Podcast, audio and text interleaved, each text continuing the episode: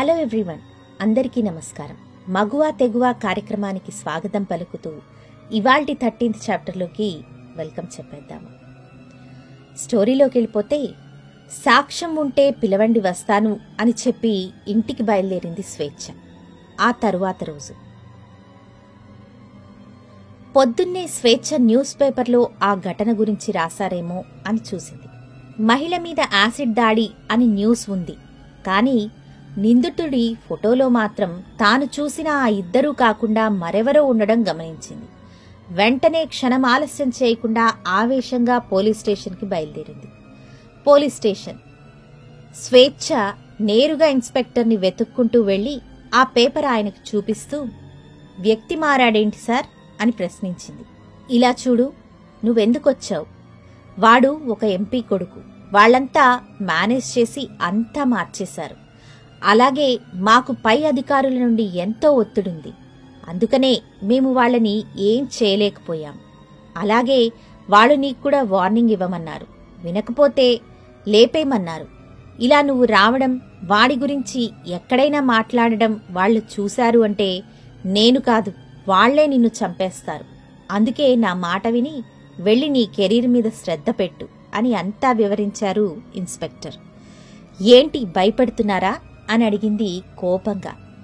కాదు జాగ్రత్త పడు అంటున్నాను అన్నాడు కాస్త సావధానంగా.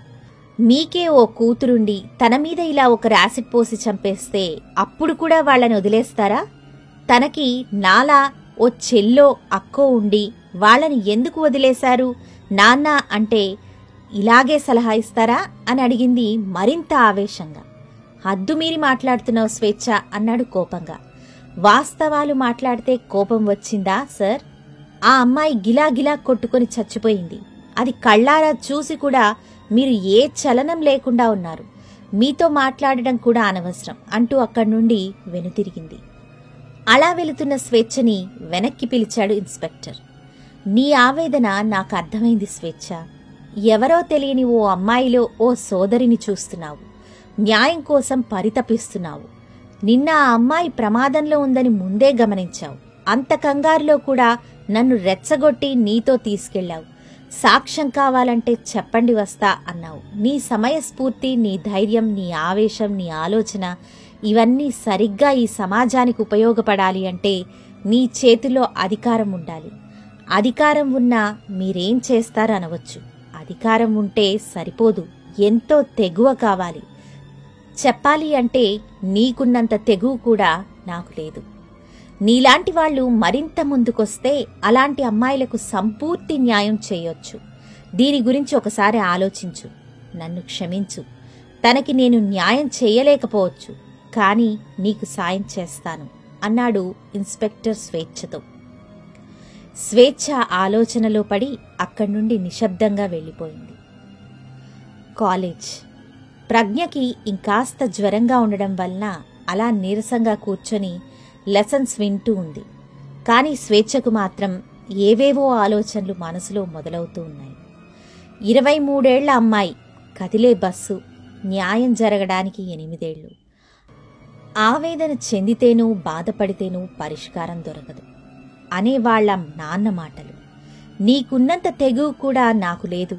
నీ ఆవేశం ధైర్యం ఆలోచన ఈ సమాజానికి సరిగ్గా ఉపయోగపడాలి అంటే నీ చేతుల్లో అధికారం ఉండాలి అన్న ఇన్స్పెక్టర్ మాటలు.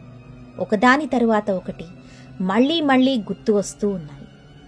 మధ్యాహ్న సమయంలో విక్రమ్ ప్రజ్ఞ దగ్గరికి వచ్చి నువ్వు భోజనం చేసిన తర్వాత వేసుకోవాల్సిన టాబ్లెట్ వేసుకోలేదు మర్చిపోయావు. అంటే నువ్వే వేసుకుంటావు అని చూస్తున్నా.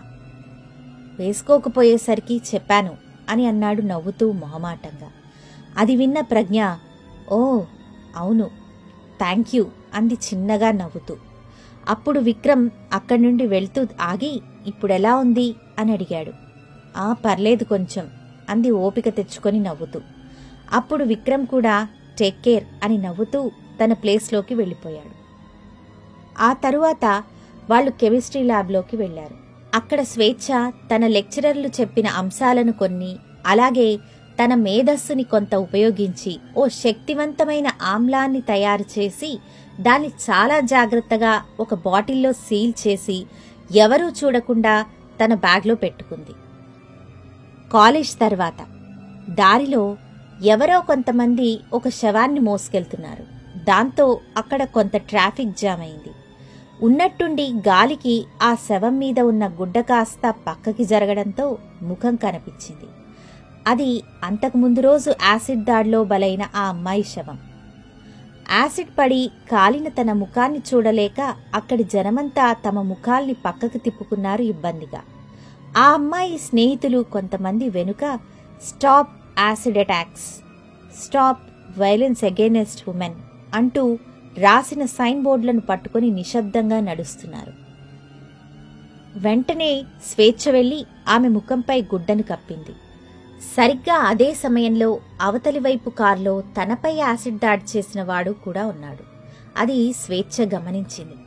దాంతో ఆమె తన బ్యాగ్లో నుండి యాసిడ్ బాటిల్ని తీసి ఒక వ్యక్తి తన బ్యాక్ హ్యాండిల్కి తగిలించిన హెల్మెట్ తీసుకొని వేగంగా నడుచుకుంటూ అతని కార్ వద్దకు వెళ్ళి ఆ హెల్మెట్తో కార్ అద్దం పగలగొట్టి లోపలికి చెయ్యి పెట్టి డోర్ లాక్ చేసి వాడి కాలర్ని పట్టుకుని బయటికి లాగి చెప్పరా జనానికి ఆ అమ్మాయి చావుకి నువ్వే కారణమని లేదంటే ఈ యాసిడ్ని నీ మొహం మీద పోస్తా అంటూ ఆ బాటిల్ని చూపిస్తూ బెదిరించింది.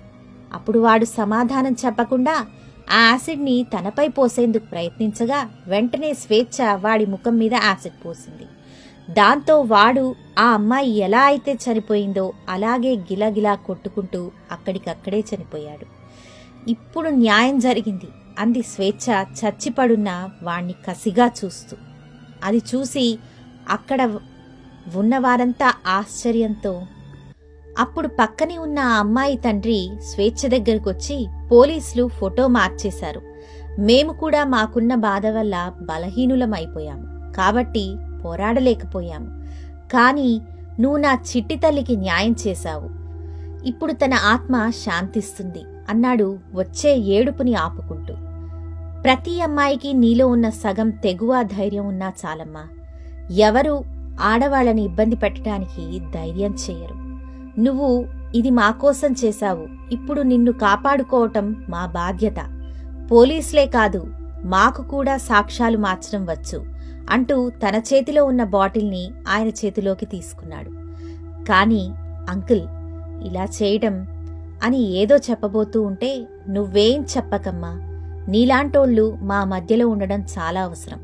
అలాగే నీకు చాలా భవిష్యత్తుంది కాబట్టి నువ్వు ఇక్కడే ఉండాలి అన్నాడు ఆయన.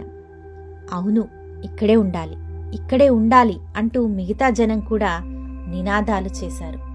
దాంతో ఆమె మౌనంగా ఉండిపోయింది. తరువాత అక్కడి నుండి వెళ్ళిపోయింది ప్రజ్ఞతో కలిసి. ఇదంతా అదే ట్రాఫిక్లో ఉన్న అచ్యుత్ చూశాడు. ఆ తరువాత అక్కడికి చేరుకున్న పోలీసులకి ఆ అమ్మాయి తండ్రి స్వచ్ఛందంగా లొంగిపోయాడు. ఆయన తన కూతురికి దహన సంస్కారాలు చేశాక ఆయన్ని అదుపులోకి తీసుకున్నారు. కానీ ఆ తరువాత ప్రజల నుండి వచ్చిన బలమైన వ్యతిరేకం ఏదో పొరపాటు వల్ల ఫోటోలు మారాయని మీడియా ముందో క్షమాపణలు తెలియజేశారు పోలీసులు. అదేవిధంగా న్యాయస్థానం ఆ అమ్మాయి తండ్రైన స్వామికి శిక్షను కూడా తగ్గించింది. ఇదంతా ఎప్పటికప్పుడు అచ్యుత్ న్యూస్లో చూస్తూ వస్తూ ఉన్నాడు. అలా ఒకరోజు ఇంటి సామాన్లన్నీ అచ్యుత్ లక్ష్మీలు మూట కడుతూ ఉన్నారు. అప్పుడే లేచిన స్వేచ్ఛ ప్రజ్ఞ అర్థం కాక ఎందుకు ఉన్నట్లుండి సామాన్లు సర్దుతున్నారు అని అడిగారు. ఇక్కడికి ఏ ప్రయోజనాన్ని ఆశించి మిమ్మల్ని తీసుకొచ్చానో అది సమకూరింది అని బలంగా నమ్ముతున్నాను. ఇకపై ఇక్కడ ఉండాల్సిన అవసరం మనకు లేదు అంటూ చెప్పాడు అచ్యుత్. ఇంతలో వాళ్ళని కలుసుకునేందుకు ఇన్స్పెక్టర్ వచ్చాడు. ప్రజ్ఞా స్వేచ్ఛ ఇద్దరినీ చూసి ఆశ్చర్యపోయాడు. ఆ తరువాత వాళ్ళు కవల్లు అన్న విషయం తెలుసుకున్నాడు. పోలికలే కాదు వాళ్ళ మనస్తత్వాలు కూడా ఒకటే సార్ అని అచ్యుత్ ఇన్స్పెక్టర్తో చెప్పాడు టీ ఇస్తూ. స్వేచ్ఛ నీ వల్ల న్యాయం జరిగింది అది పక్కన పెడితే నువ్వు చేసింది నేరం. అందుకే చెప్పాను ఆవేశాన్ని సరైన మార్గంలో వాడు. ఇలా చేస్తే నీ జీవితం ఆ కటకటాల వెనకే ముగిసిపోతుంది. ఇక సమాజానికి ఏం చేస్తావు? నా మాట విను. నేను మీ ఇద్దరికీ సాయం చేయడానికి సిద్ధంగా ఉన్నాను. ఆలోచించుకొని ఏ మాటో చెప్పండి అంటూ టీ గ్లాస్ వాళ్ళకిచ్చి అక్కడి నుండి వెనుతిరిగాడు. అప్పుడు మేం కూడా సిద్ధమే అన్నారు ఇద్దరూ ఒకేసారి. అది విన్న ఇన్స్పెక్టర్ వెనక్కి తిరిగి వాళ్ళని చూసి నవ్వాడు. వాళ్ళు కూడా నవ్వారు. ఇదండి ఇవాల్టి థర్టీన్త్ ఎపిసోడ్ మగువా తెగువ. హోప్ మీ అందరికీ నచ్చింది అని భావిస్తున్నాను.